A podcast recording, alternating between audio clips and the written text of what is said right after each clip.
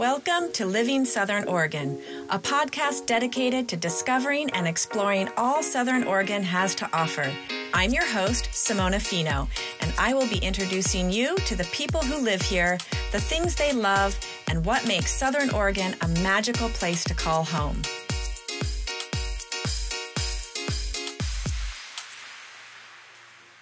Welcome, everyone, to another episode here of Living Southern Oregon. Today, I'm excited to welcome Chris Adlam, who came to the Applegate Valley in 2021 as the Regional Fire Specialist at OSU Extension Center. He works with communities in Southwest Oregon to learn how we can live with fire. This includes figuring out ways we can come together to make decisions about our cherished landscapes, learn about fire's role in ecosystems, and increase our use of prescribed burns. Chris is also committed to learning from Indigenous people about these issues and to support them in their own use of fire to manage their homelands. In his free time, he's passionate about botany, bird watching, and woodworking. So without further ado, welcome, Chris. Thank you, Simona. It's good to be with you today. Yeah. Well, as always, I like to find out from folks how they ended up in Southern Oregon. It sounds like perhaps the job brought you here. Yeah, that's right. It was it was the job. You know, uh, we have specialists throughout the state in my program, in the fire program, and so I got the pick of where I wanted to be. And, you know, I'm, I'm pretty happy that I ended up in Southern Oregon. It really is a, a, a beautiful place, and I feel a lot of affinity for this region.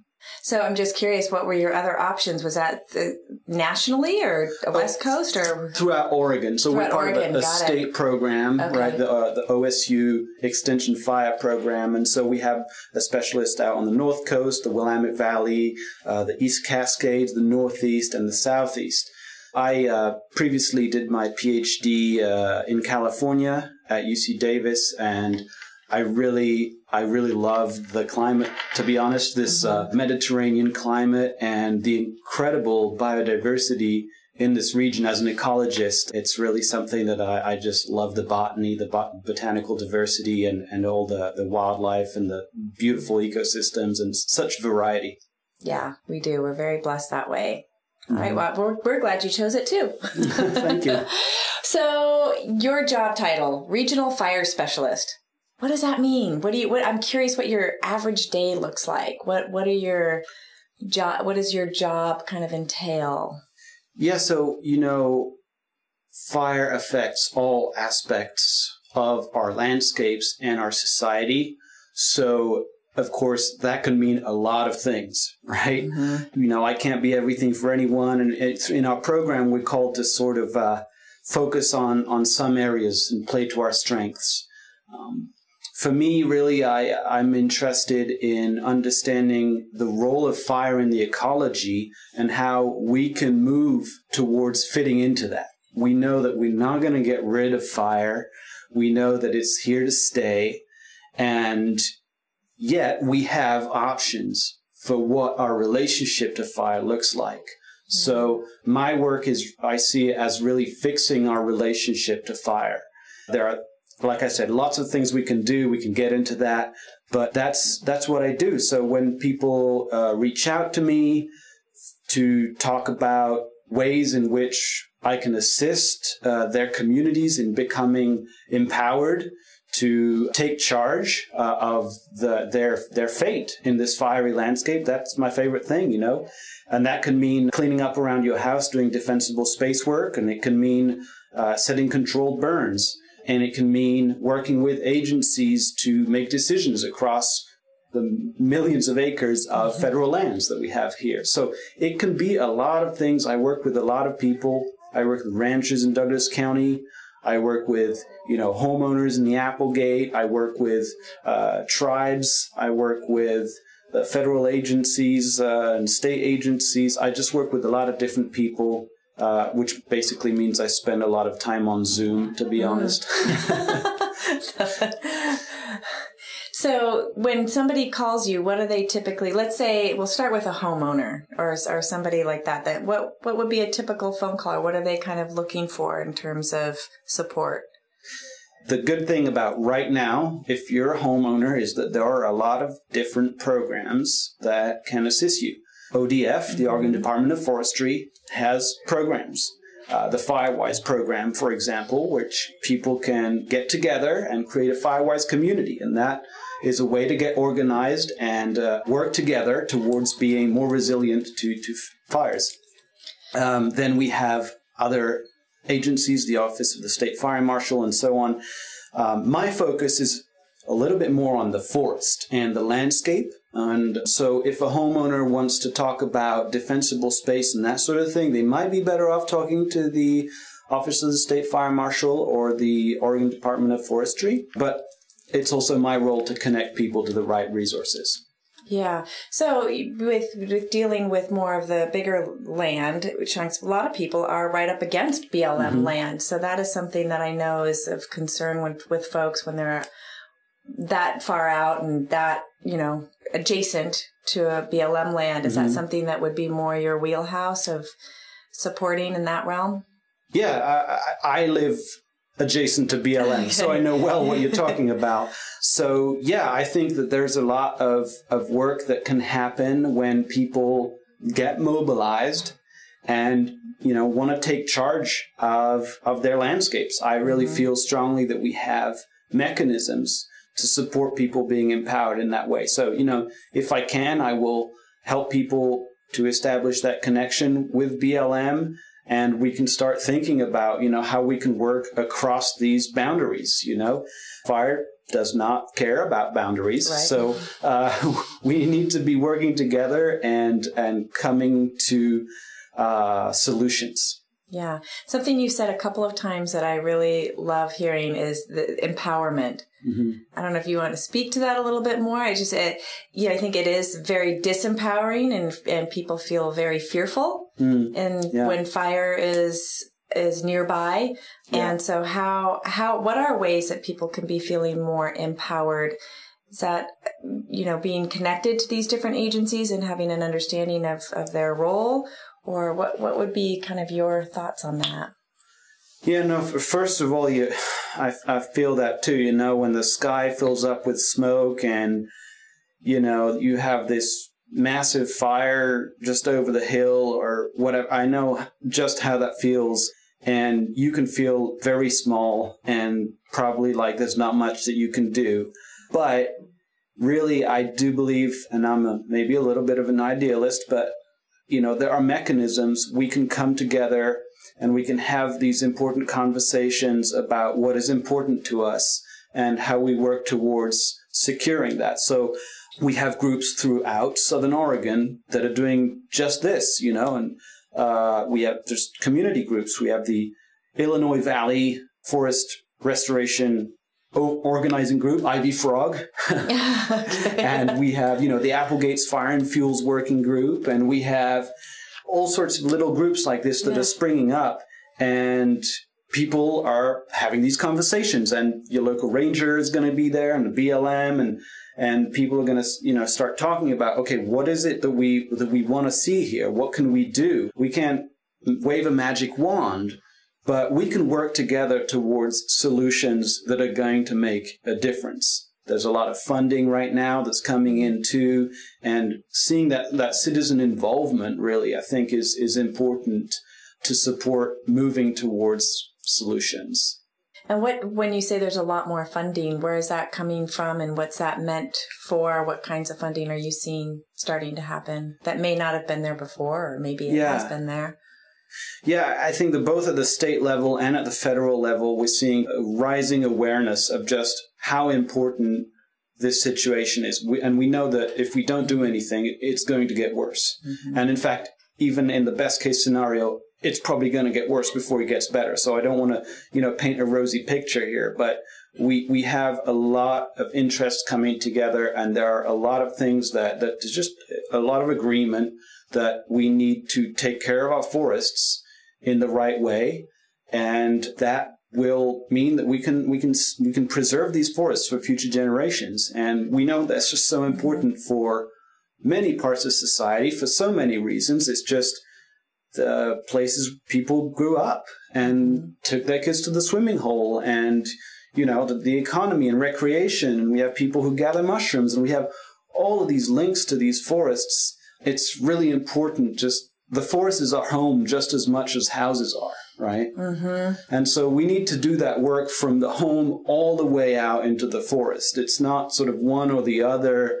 It's we need to look at the entire landscape and our place in it. Yeah, that makes sense. I like that from the home all the way out to the forest. Mm-hmm. We tend to think of our defensible space, which of course you have to do, and that's super important, mm-hmm. but broadening that scope to where we're really looking beyond.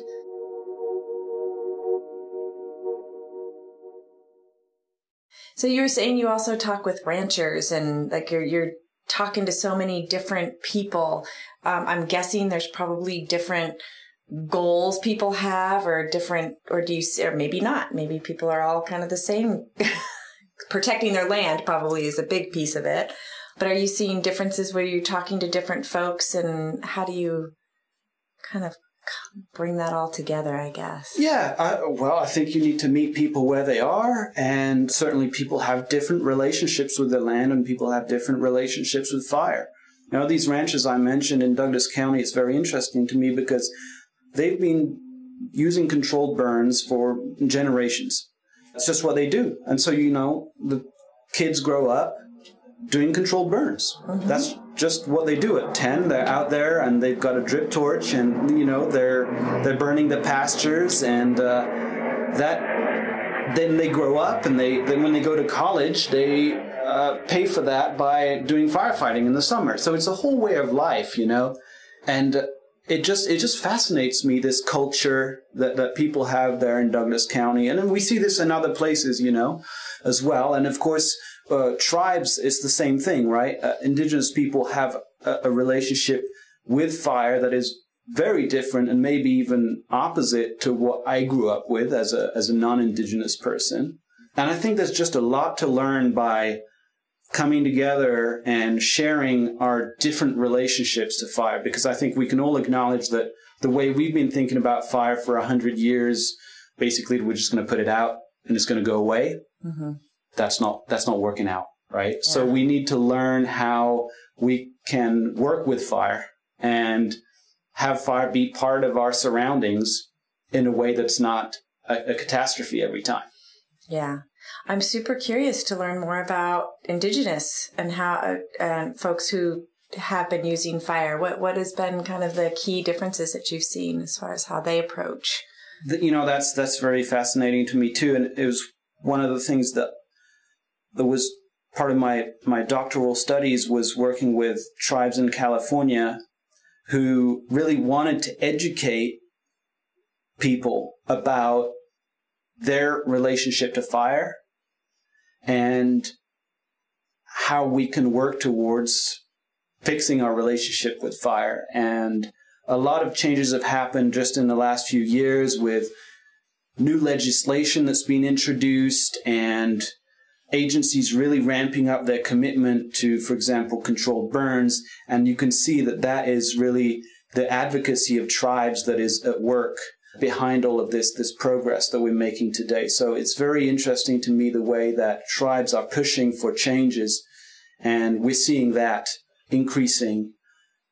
The bottom line is that for a lot of tribal folks, fire is just kind of seen as a positive thing mm-hmm. right? It, it, has a positive, overall, it has a positive influence on, on the landscape and it's what enables them to have access to healthy ecosystems for all of their purposes, for the gathering of food plants, berries, basketry plants, uh, to keep animal populations healthy. And so that to me is a little bit, you know, coming from my background as a non-native person, it's mind blowing because of course, I grew up hearing that fire is uh, pretty much bad. It's it's bad. We should we should keep it under control. It certainly has no place on the landscape.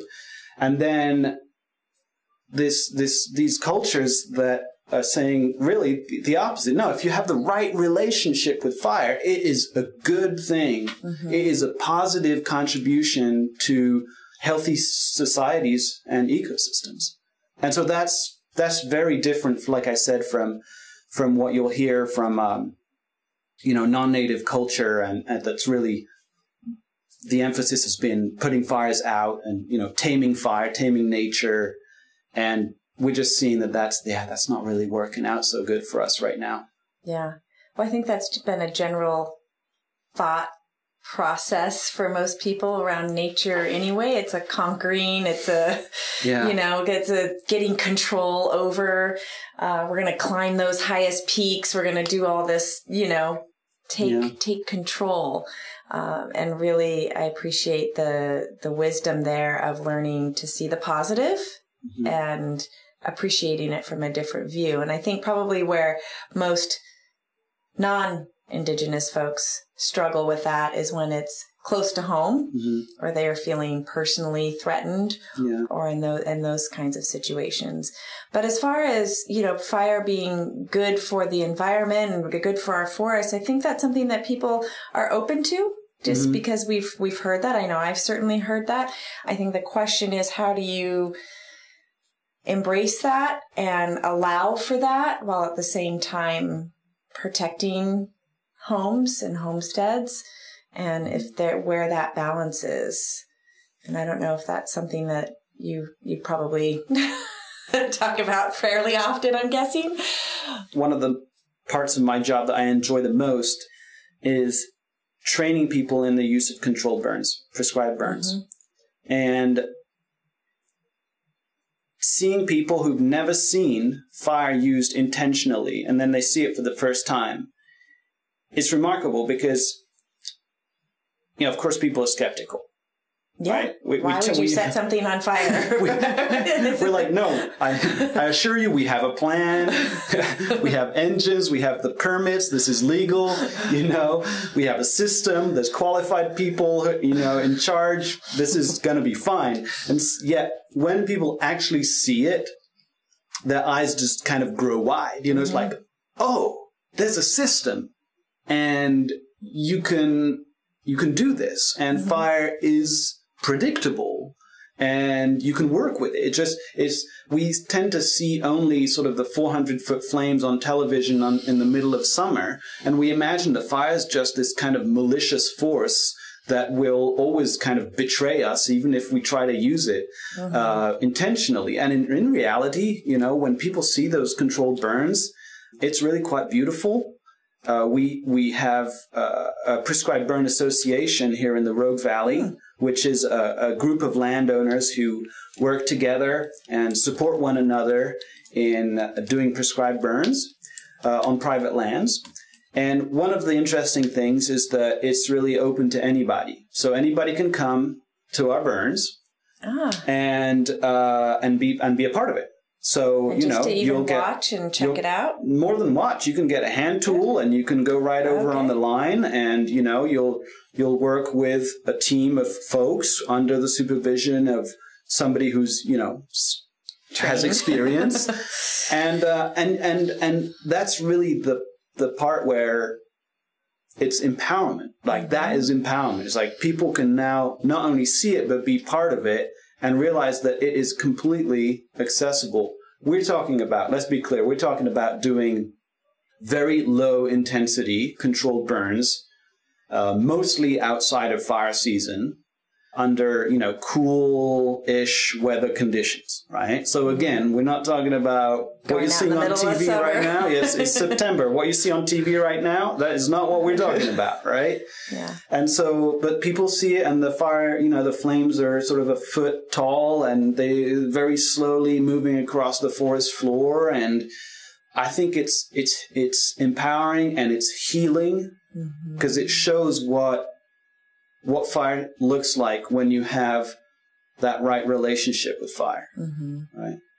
And, and you're, you're seeing fire just, in its healing moments, right? Yeah. That's as opposed to and its destructive, which we don't typically think of fire as healing.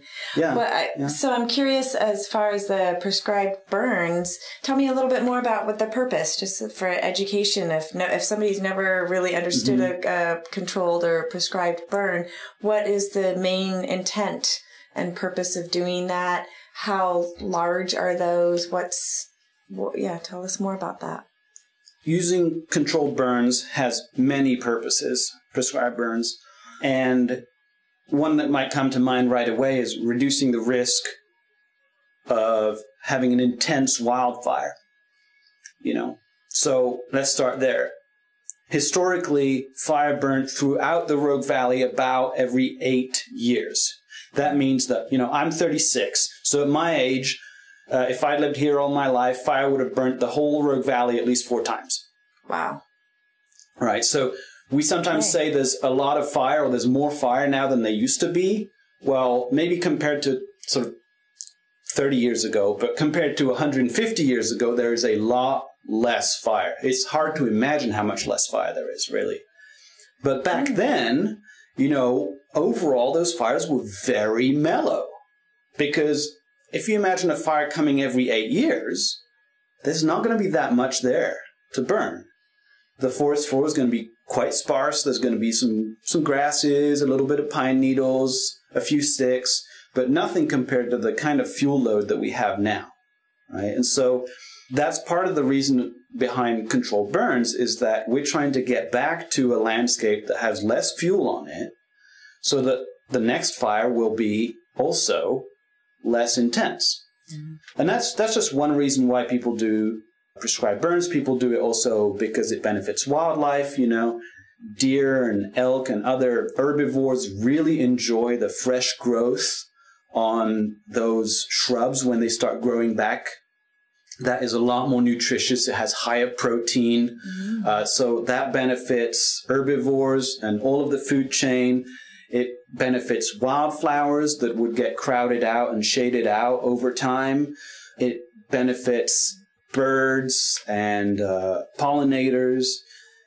So for conservation, that's another reason, biodiversity. And then other people use it because they want to improve the quality of forage for livestock. And of course, indigenous people use it for their own cultural purposes, including making basketry plants healthier and uh, more abundant and um, other other purposes. Yeah. So are prescribed burns mostly on public or federal lands versus private or both? Or how does one decide, yes, my, my private property is could be used as as a site for a prescribed burn versus mm-hmm. no, not not an option or not something you'd want to do. So a lot of people have done thinning, mm-hmm.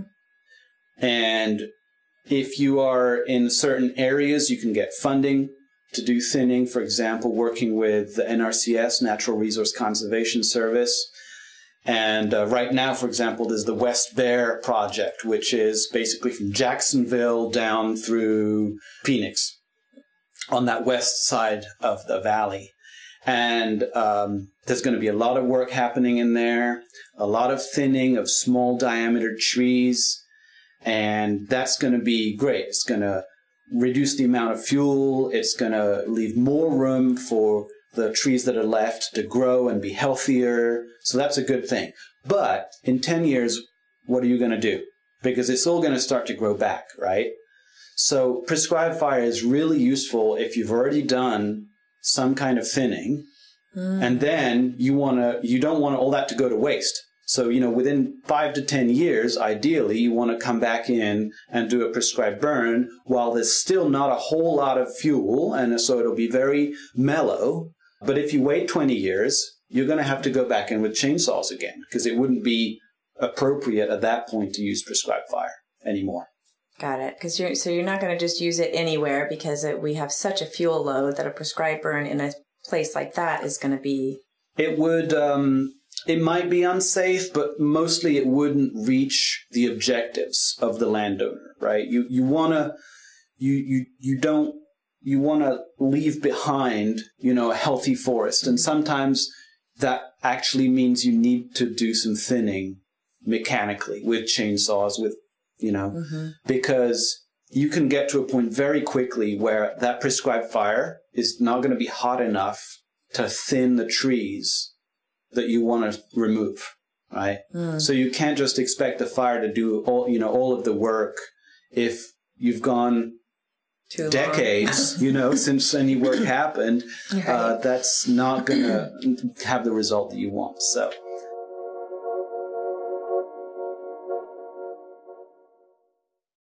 So if somebody was interested in doing a prescribed burn on their property or wants to check one out sometime just to see what they're about and learn more, could they go to this prescribed burn association yeah. and find out more information there? What? Yep, yep. Uh, there's a website, Rogue Valley Prescribed Burn. Uh, what is it? Rogue Valley PBA dot com, and if you go to roguevalleypba.com, you can fill out uh, a form to say that you're interested in learning about how to do prescribed burns by going to one of the burns. Uh, so an interest form for participating, and then there's an interest form for if you have property that you think is ready for prescribed burn, you can put your information in there to be on the list for doing a prescribed burn at your place. Excellent. So, uh, really, people want to make sure they've got things thinned out before they're even considering doing a prescribed burn, is kind of what I'm hearing. Yeah. Is that right? Yeah. Okay. I, you know, I, I don't want to totally close the door. It depends on what your forest looks like, right? I mean, yeah. it's complicated. So if you have a oak woodland, for example, you might not need to do a lot of work because, you know, those oaks, they don't tend to get crowded in the way that, say, firs do. Mm-hmm. So and then if you have a sort of really mature forest with really big trees, you could probably do some underburning with, with less work. And it's, it all depends a little bit on what your forest looks like. But yeah, yeah. most of the time, it would probably be a good idea to do some thinning first. Got it. Very cool. That's, yeah. that's super interesting to, I, I didn't know that that association existed. So I think that would be fascinating to yeah, check and, one out sometime. You know, ideally, the, the long term goal is that the Prescribed Burn Association is not sort of there to do all the work for people. It's really the idea, again, is to empower people to work together. The Prescribed Burn Association exists to coordinate people who are interested in doing this. Mm-hmm. And so the more people want to do it and want to help each other out, you know, that's that's what we're all about. Uh, we we do uh, sometimes we do classes on uh, learning of basics of, for example, I'm, I'm working on a class right now to learn about the basics of planning a prescribed burn, uh, mm-hmm. which is be open to everybody, uh, no experience required. Learn about sort of the building blocks of how you put a burn together, uh, and and yeah, over time we hope that people can once they've learned, they can write their own burn plan. They can just call up their neighbors and and call up their friends and and be ready and able to do it and have the equipment. So yeah, that's really our vision is to support people in in being able to do this in a way that makes sense to them and their communities. Excellent. And so, how many uh, happen a year, or how how frequent are they in our area? Right now, most prescribed burns that you hear about are happening on public land. And mm-hmm. probably most of that on Forest Service land. Uh, the Ashland watershed is known nationally as an example of a place that's really been doing great work mm. on using prescribed fire because they understand that if their watershed burned at high severity, it would be a big problem for their water source, for the you know the recreation that's so important for for people in Ashland, and just the health of this remarkable forest they have. There's not a lot going on on private land yet, but we see that is starting to change. Right? We have the state of Oregon is really signaling that they want to support private landowners in using prescribed fire because for all you know it it sounds kind of scary you're going to set this land on fire. I mean woo, but it turns out it is very very safe. Uh, escapes are incredibly rare. Escapes that when they happen rarely cause any damage.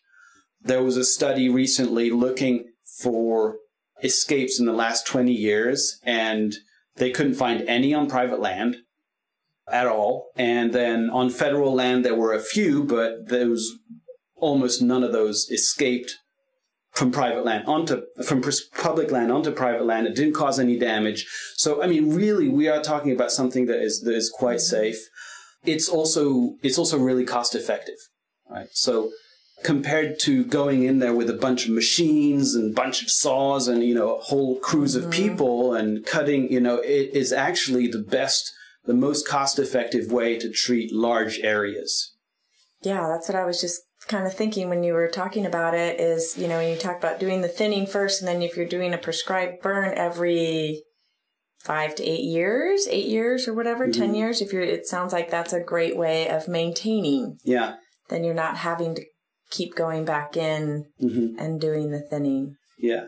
And we also in, in Southern Oregon have really great contractors. So if people are looking at burning a really large area or doing something kind of technical maybe that would be not something the prescribed burn association would tackle with a volunteer force mm-hmm. you know we have we have really good contractors that's that's another thing that we're fortunate about here in, in southern oregon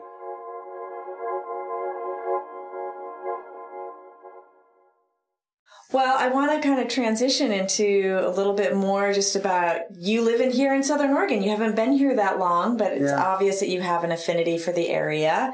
And it sounds like probably spending a lot of time in forests. You were just saying before we turned on the microphone here that you drive everywhere, you're all over the place. What have been some of your favorite places that you've seen and visited or favorite areas? I, am a botanist. I love I love wildflowers. I love uh, you know the Siskiyou crest is really amazing, and you know the people also are, just really interesting. I've spent some time recently in Butte Falls. Uh, the people in Butte Falls I've found are, are so so nice, and. I just love going there. And they have this whole project where they came together and they bought all of the land around the town to create a community forest. And uh, so now they have this this community forest, and that they they they're so proud of it, and I'm I'm proud of them. I mean, it's like it's amazing. They worked for years to get this, raise the money, and and they're so that's just inspiring to me. They just want to take care of this forest. They want it to grow, you know, mature and become healthy and you know do prescribed burns and uh, educate people about the value of uh, proper forest management and it's just they're just I just love it because they're just you know regular people and they just like this is what we want to do and they they they did it and it's fascinating to me and an example I think for places elsewhere in Oregon too. Yeah, so, community forest. I love that idea. Yeah. I've never heard of that. I've never yeah. heard of anyone. Well, Butte Falls is known for its falls, but up until they bought this community forest, the falls didn't belong to the town. It belonged to Weyerhaeuser. And so, you know, now they have the, the, the falls that gave them their name is, is now part of their community forest. And just everybody was just so happy. You know, we went to the celebration last week and that just made me, that just made me happy. You know, people who look for solutions and work together. And I think we can really learn from that. Yeah. Very cool. So, any other places that you've traveled around? And when you're traveling around, what what do you are you checking out properties for for uh, different areas, or yeah? Tell me more about what you're. Yeah, I do a lot of work with community groups. You know, okay. so again, uh, people who are trying to figure out ways to work with their local agencies or to raise money to do work across the area. And so we do a lot of field trips and we look at the condition of the forest and we talk about it, you know, and, and how it, how, what these places mean to people and what they would like to see there. And then we sort of work on figuring out how we can get to a, a better place. Uh, so, and that looks different in different places, right? Mm-hmm. And, um, there are also disagreements about what the best thing is to do. But, you know, I think that we can come together and, and usually a walk in the forest and looking at things on the ground is, is a good way to come to some kind of agreement. Yeah. Well, and I think when you're walking through the forest, it's usually hard to be too disagreeable, even if you're in disagreement. yeah. So that's good. Mm-hmm. And so, how do, how do you like living here? For somebody who's thinking about moving here, what are some of the things that you would say to encourage or that you really love about being here in your first year or so? Two years? Yeah. Ooh, that's a big question. First of all, and I don't know about this, but how, you know, if you're coming from somewhere and you're moving here, how do you decide where to live? Because there are so many cool places, Mm-hmm. you know, and it's do you so many different ecosystems and different little communities, and every every place has got its own flavor. So I don't have an answer to that. I just continue to be amazed by it. Where did you come from? Where did you move from? Uh, you know, before I was doing my uh, my doctoral work in uh, California. Before that, I lived in the Willamette Valley. Um, Okay. And I grew up in France. So very Okay, different very- different climate, but uh, yeah. So uh, I love I love the climate here. Really, it's um, winter is so nice. You can, you know, it doesn't rain all the time, which I guess is. Maybe not. Not- not so- I know, we'd like a little more. yeah. I don't want to complain about rain here, but uh, it's kind of nice. You know, you can go out in winter and you don't need a, a coat most of the time. Uh, and uh, there's always something to do. Any time of year, there's just something to do if you like outdoor recreation. So um, that's really wonderful. Yeah, so it sounds like you're settling in well and you're not going anywhere anytime soon, hopefully. Well, I we'll see. I don't think so. Yeah, good, good. Well, thank you. I really appreciate all of the insight, and I know I learned a lot, and I hope listeners did too. And and just another kind of viewpoint on fire, which is a topic that is on the forefront of everyone's minds right now, as we're kind of hopefully tapering down a little bit on our fire season and entering prescribed burn season. Mm-hmm. right? Yeah, that's right. And you know, so that's that's the thing about prescribed burns is that they also make smoke, but the the promise is that it'll be a little bit of smoke throughout the winter instead of a whole lot of smoke in the middle of summer. So uh, as we go into prescribed burn season, when you see smoke in the forest, that's that's because people are out there making that particular piece of ground healthier and more resilient to wildfires down the road. Excellent. And then we can get out on our hikes and go out and check those places out for spring wildflowers and Yeah. oh, wild viewing of wildlife. Which uh, that's right. You you also are a, a bird watcher, right? You Mhm, like birding, and it sounds like you're Yeah, that, that that's you, you know you're totally right there. There are great places in Ashland. You can hike the trails and, and view places that have had prescribed burns and see for yourself what the forest looks like Mm. afterwards. Um, and even places that have burned in wildfires, uh, you know, they they recover, and I think that that in itself is a good thing to, for people to see. So if Mm. one of your favorite places has had a wildfire, you know, it, you will see that it will it will come back, and sometimes it will come back even more vibrant than before, and the birds and the wildflowers. So you know, wildfires are not our enemy either, and um, you know that's also I think an important thing to remember that that they have their benefits too. yeah. Do you have any hikes that you would recommend in the Ashland area where people could go check out post prescribed burn that might be accessible? Yeah, I think I forget which trail it is, but the, if you get uh, if you go to the Ashland trails, I think it's the the White Rabbit Trail has uh, uh, some prescribed burns nearby there, and if you go up to Four Corners, that's one of the places that people go to. Uh, that Four Corners trailhead has had prescribed burns happen right there next to it.